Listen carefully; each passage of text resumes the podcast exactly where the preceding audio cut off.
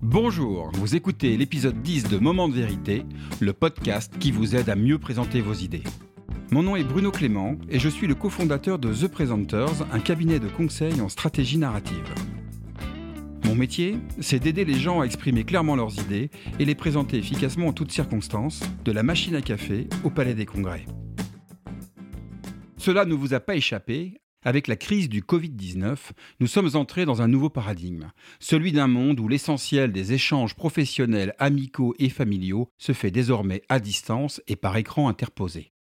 Et les plateformes de visio jusqu'ici encore relativement confidentielles, telles que Teams, Hangout, Zoom, Livestorm, sont entrées massivement dans nos vies et dans tous nos échanges.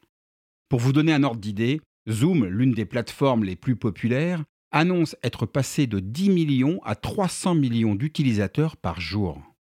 Et l'un des bénéfices collatéraux du confinement est que la plupart des résistances psychologiques à l'utilisation de ces outils sont tombées.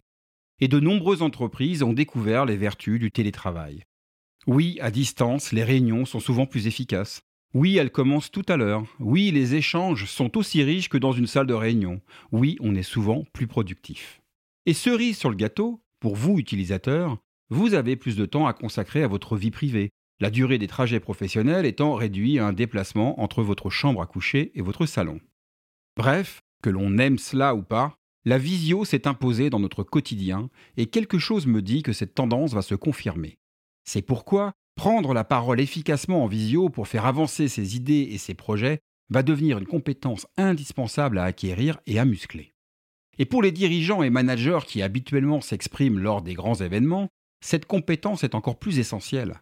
En effet, plus question de compenser un discours barbant et mal préparé, bien caché derrière son pupitre, par tous les apparats et les à côté événementiels.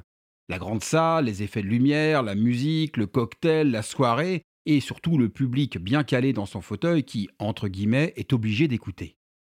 Car quand on n'a plus tout ce décorum, et que la mise en scène se résume pour le public à un écran 16 neuvième, il vous reste quoi pour fédérer, pour mobiliser, pour rassurer, pour former Eh bien, il vous reste votre parole, votre engagement et votre éloquence. Et oui, en visio, plus que jamais, votre capacité à exprimer clairement vos idées et à les présenter efficacement devient cruciale. Chez The Presenters, on pratique l'accompagnement à distance depuis longtemps, notamment pour préparer les rencontres internationales où les intervenants sont répartis aux quatre coins de la planète. Et personnellement, j'ai la conviction que ce moment inédit qui s'est imposé à nous est une formidable opportunité pour inventer une nouvelle manière pertinente et efficace de se rencontrer et de mobiliser les équipes à distance. Pourquoi je vous dis ça? Parce que souvent on fait l'erreur d'opposer distance et présence. En effet, on peut très bien prendre la parole face à une salle comble où certes le public est physiquement présent, mais ce n'est pas pour autant qu'il vous écoute. Et inversement, on peut tout à fait être captivant à distance et avoir un public très présent derrière son écran si on maîtrise parfaitement la narration de ses idées. Donc oui, plus que jamais prendre la parole, c'est prendre le pouvoir, que ce soit sur les planches d'un palais des congrès ou face à un écran d'ordinateur. Mais c'est un pouvoir que le public vous accorde, car c'est lui qui a finalement le vrai pouvoir, celui de vous écouter ou pas. Et ce n'est pas une question de distance, mais de présence à commencer par l'intensité de votre présence. Alors, comment muscler votre présence à distance? Eh bien d'abord, je vous invite à écouter ou réécouter les premiers épisodes de ce podcast, car tous les conseils fondamentaux que j'ai déjà partagés avec vous sont d'autant plus essentiels dans l'environnement très contraint d'une visio. Au-delà de ça, je vais partager avec vous trois conseils qui, de mon point de vue, sont particulièrement importants pour capter et maintenir l'attention d'un public en visio. Premier conseil, Raccourcissez le temps de vos prises de parole. En visio, il faut aller à l'essentiel. N'oubliez pas que votre public est face à un écran, et c'est fatigant. Il est donc préférable de raccourcir le plus possible vos prises de parole.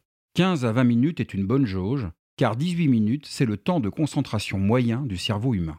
Et si vous avez plusieurs sujets à aborder, rythmez vos interventions avec des interactions toutes les 20 minutes. Deuxième conseil, simplifiez vos supports de présentation. Alors évidemment, ce conseil est valable de manière générale, mais en visio, il est essentiel. Une slide trop chargée, trop complexe sera de toute façon illisible compte tenu de la qualité d'affichage des écrans et du débit de réception Internet plus ou moins capricieux.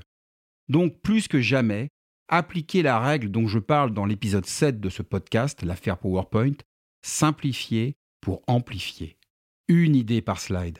Et n'affichez que ce qui est essentiel sur vos supports. N'oubliez pas que moins il y en a sur vos slides, plus on vous écoute.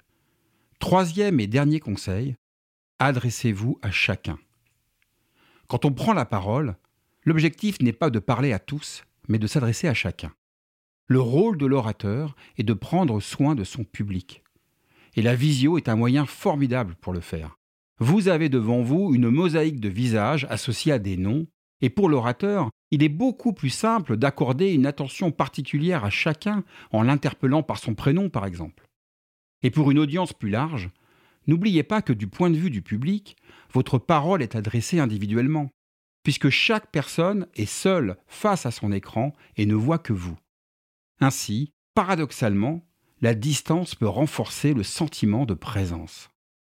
Pour terminer cet épisode, je vous propose tout simplement de mettre en pratique ces trois conseils lors de votre prochaine réunion en visio. Raccourcissez le temps de vos prises de parole, 20 minutes max, simplifiez vos slides pour amplifier votre impact, et prenez soin de votre public en vous adressant à chacun. Merci d'avoir écouté ce dixième épisode de Moment de vérité. La semaine prochaine, nous allons continuer d'explorer l'univers de la prise de parole à distance et je répondrai à la question comment mettre en scène votre intervention en visio? Moment de vérité est un podcast publié tous les mardis et vous pouvez retrouver tous les éléments et les références dont je parle pendant les épisodes sur le site moment-de-vérité.com. Si ce podcast vous plaît, abonnez-vous sur la plateforme de votre choix, Apple Podcast, Spotify, Deezer, YouTube, pour ne pas rater les nouveaux épisodes chaque semaine. Et vous pouvez également le soutenir en laissant un avis positif accompagné de 5 étoiles, cela permettra à d'autres de le découvrir plus facilement. Je vous dis à très bientôt sur Moment de vérité, le podcast qui vous aide à mieux présenter vos idées.